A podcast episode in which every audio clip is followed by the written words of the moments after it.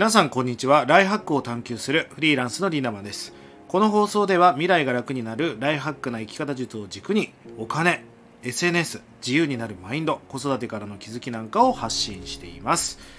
えー今日から僕はですね福岡の実家に帰省してまいりました。えっと、さっきね、あの、ちょっとあの、音声が良くなくてマイクをちょっと再調整して撮り直しをしてるんですが、まあ、配信が遅れてしまって申し訳ありません。えー明日から通常モードでまた配信していきますので、またよろしくお願いいたします。えー今日はですね、僕が配信しているラジオ SNS、スタンド FM というね、プラットフォームのスタイフ企画でやっております。えちなみにこの放送はですね、YouTube では見ることができるんですが、YouTube で映像を見ながら見ることもできますし、スタンド FM、Spotify、Apple Podcast、えこういったプラットフォームで、え放送を聞くことができます。ぜひ皆さんが聞きやすいプラットフォームにぜひね、え活用していただきたいなと思うんですが、本日はスタイフ企画ということで、こんなことをやってみたいと思います。2023年はどんな年にするというね、ことでございます。皆さんがやりたいと思っていることや抱負みたいなものをちょっと考えてみようということですね。えハッシュタグ2023年にやりたいこと、そしてハッシュタグ2023年度の抱負ということでスタイフでやっておりますので、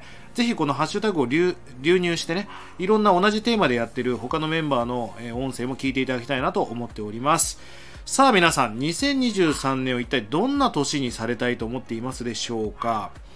まあ大体毎年ね、元旦に目標を立てて、えー翌年のね、えー要は元旦に立てて2月の15日でその目標を9割の人が諦めると言われています。まあそうかもしれませんね。僕も若かりしき頃はそんな感じだったです。でもそんなことは嫌ですよね。そんな1年にしたいなんて思ってませんよね。ということで今日は2020年3年に、まあ来年にやりたいこと、もしくは抱負は何だということなんです。ちょっと目標とは違いますよ。あ、こんなことやってみたいなっていう、まずレベルでいいから、まずそこからスタートしてみようということなんですね。これって明確にする必要あると思いませんか？だって明確にしないと絶対叶わないじゃないですか。まあ夢っていうのは明確な夢ほど叶いやすく、曖昧なものほど叶いづらいわけですよ。例えば来年の8月にバリ島に行くんだと。お土産代、ホテル代、航空券、もろもろで35万円かかると。じゃあ35万円貯めるために私はウーバーで、えーもう一つ仕事を頑張ろうとか、えー会社に休みをちゃんと早めに打って有給を取ろうとか要はそうやって未来を決める明確にしたからこそ今を変えることができますよね。やっぱり明確な夢とかしか叶っていかないわけですよ。だからハッピーになりたいとか最高な1年にしたいなんていう曖昧な目標を立ててもしょうがないしそんなことは叶いづらいということですよね。ちょっとねちなみに、えー、と私の僕の場合ね僕の場合のまあ、これは目標じゃないんだけどこういうことやってみたいなって思ってることをちょっと皆さんにねえチラ見見したいなと思ってます、えーまずコロコロナで行けなくなっちゃったんだけど南極に行きたいんですよね、まあ、僕はもともと旅人だったので旅がしたくてまあいろんな仕事とかを頑張っていたタイプです、まあ、コロナになってなかったら南極行ってたと思うんだけどまあ、来年こそ行けたらいいなとも思っています。まあ、大体300万ぐらいかかるのかな ?2 週間ぐらい行って。僕は人生で一回南極点っていうのに立ってみたいし、まあ、南極っていうのは実は国じゃないんですよ氷の上なんでね。でも人生で一回皇帝ペンギンとか生で見てみたいですよね、まあ、だから南極に行ってみたいなと思っております。あと僕はあの世界遺産周りっていうのをやっていまして現在1121個の世界遺産があると。1年間に10個ずつ行っても112年かかるわけだから、ね、年に10個行ったら間に合わないですよ。今世終わっちゃうんで。まああの世界遺産周り今200弱ぐらい行ったのかな。まああのちょっと子供ができちゃったっていうのもあるんだけど、まあ、また再開したいなと思っています。まあ、日本の中で素晴らしい世界遺産たくさんありますが、まあ、その中でもまだ行ったことのない小笠原諸島に行ってみたいなとも思っています。まあ、来年はね、実現できるかなと思っておりますが、まあ、子供次第というところもあるんでね、まあ、行ってみたいなと思っております。まあ、これは目標になっちゃうんだけど、うちの会社ね、売り上げを20%以上伸ばそうと思っています。まあ、毎年ね、20%増ぐらいはキープできているので、おかげさまで業績はどんどん上っていってるんだけど、まあ、さらに2割増にしていきたいなと思っている感じでございます。で僕はあの個人的に SNS が得意でして、まあ、ミクシー時代から SNS のコンサルみたいな仕事をやっていましたが僕個人で今20万人ぐらい大体総フォロワー数がいるんですね。それを10万人増やそうかなと思っています、まあ、特に特筆してインスタグラムと TikTok は頑張ろうかなと思っている感じです。えー、と僕はあのコンサルしたフォロワー数を入れると100万フォロワー以上の方たちに携わっているので、まあ、これからも SNS の情報については発信していきたいなと思っていますしまあそこら辺にあるちょっとなんかこうやったら伸びるよ投稿時間をこうしたら伸びるよっていうなんかそういう作為的な表面的なことではなくやっぱりこれからもっとねベースとなる SNS でこんなこと頑張んないと伸びませんよっていうなんか根幹の部分をやっぱり僕は伝えていきたいなと思うんでテクニカルな話もするけどやっぱり軸の部分っていうのが重要だなと思っているので2023年もそんなコンテンツを皆さんにお届けしていきたいなと思っています、まあ、特にインスタグラム最近頑張り始めていますので来年はねもっと伸ばそうかなと思ってますからぜひあのインスタグラムで皆さん DM とかねお気軽にください。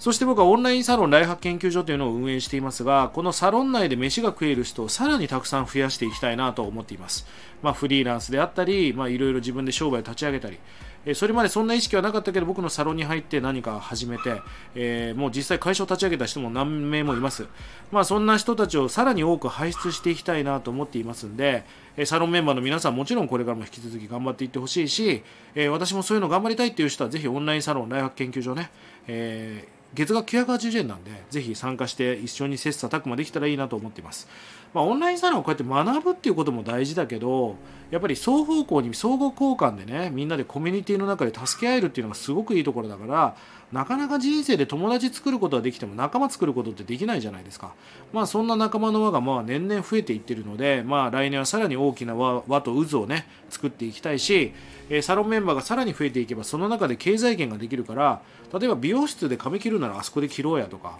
えー、なんかデザイナーだったらもうあの子に一括して頼んじゃおうやっていうふうに経済圏ができてまさにわらしべ長者のような発想にもなっていくからさらにこの村のようなコミュニティを強化していきたいなと思っていますまあこれは一部ですけどねじゃあ皆さん、そんな皆さんもやりたいことがあるわけですが、そのために何をしたらいいのかっていう、今ごめんね、犬が鳴いてて、実家の犬が鳴いてますが、そのために何をしたらいいのかという話をします。これは以前の放送でも話しましたが、やっぱり目標をまず10個立てるってことですよね。これがめちゃくちゃ重要です。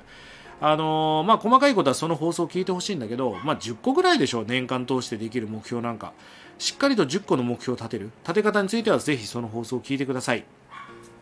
あと、目標と目的は違うってことです。目的は家族でこんな生活をしていきたいっていう目的があってそのためには月80万円の収入が必要だという目標が立つわけですよねこの目標と目的がずれちゃってる人はそれはうまくいかないわけですよ目的と目標が一直線上に点と点が線になった時にやっぱり目標目的が果たせていけるしおのずと目標達成していけると。だから目標と目的は一直線上になきゃいけないわけですよね。え目標っていうのはなんか未来を変えるために立てようっていう意識がありますが違うんですよね。目標っていうのは今を変えるために立てるんです。あの目標っていうのはさ例えば来年の8月に1 0キロ痩せようと思ったらあのじゃあ今今その目の前のチョコレート捨てないよみたいな話になるわけですよ。結局未来を変えようと思って立てた目標が今を変える目標になっていくわけです。ぜひ皆さん目標は来年の目標もそうだけど来年1年間ではなくて来年1年間を変えようとしてる。ごめん今餅つきで餅食べすぎでゲップしちゃった。未来を変えるために立てるんだけどそのためには今を変えなきゃいけないってことですよねそのための目標設定だということですいやー僕の周りにお前来年目標どうすんだみたいなこと聞いたらねあまりにも曖昧であまりにもずさんでまあ、本人には言ってませんが、あこの子また来年も一緒だなっていう子ばっかなんですよね。9割以上がそういう子たちばっかり。それはそうですよ。人は習慣で生きてるから、なかなか習慣を変えることはできないわけです。だから目標設定を変えるっていうのはすごい重要なことなんですね。まあ、なので、ちょっとあまりにもひどいんで、この放送を見てる人はね、今日の今夜なんですが、12月28日夜9時から、インスタライブで目標の設定のやり方っていうね、インスタライブをやります。で、これアーカイブも残しますので、ぜひ、あの、間に合わなかったとか、その日タイミング合わなかったっていう人もね、ぜひインスタグラムの僕のアーカイブ動画を見てみてください。いや、もう本当にこれ分かってやるだけで1年間が大きく変わっていくと思いますから、ぜひその辺りを理解してね、えー、来年の目標設定をやってほしいなと思っておりますんで活用していただければと思います。さあ皆さんもう最高なね来年2023年にしていきましょうよ。僕は個人的にそして自分の社内のメンバーにもこれは伝えようと思ってる、まあ、来年のテーマなんですがあの今年はね一文字ですると戦うという戦という文字になりましたが、まあ、戦争があったりとかワールドカップで戦ったりとかいろんな戦うというものが確かにありました。まあ、そんな2022年を経て来年は2023年はそれを花を開かしていく開花の1年にしていくということが僕はすごく大事なことだなと思うので皆さんもぜひこの辺りを参考にね来年の目標設定をやってみてください。それではまとめていきましょう。やりたいことをまずイメージ妄想していいです。まずそれを考えてこうなりたいってものに対して点と点をつないだ目標設定マイルストーン設定をしていくということをやっていってください。やりたいことを考えて明確な目標設定をしていこうということです。えこの辺りを意識して皆さんの最高な人生最高なライハックを形成していってください。1日30円で学べるオンラインサロンライハック研究所。1年後の未来をより良くするための動画や音声コンテンツを配信していて過去配信したコンテンツも全て視聴可能となっております。ぜひこちらもご活用ください。それでは今日も素敵な一日をリンダマンでした。またね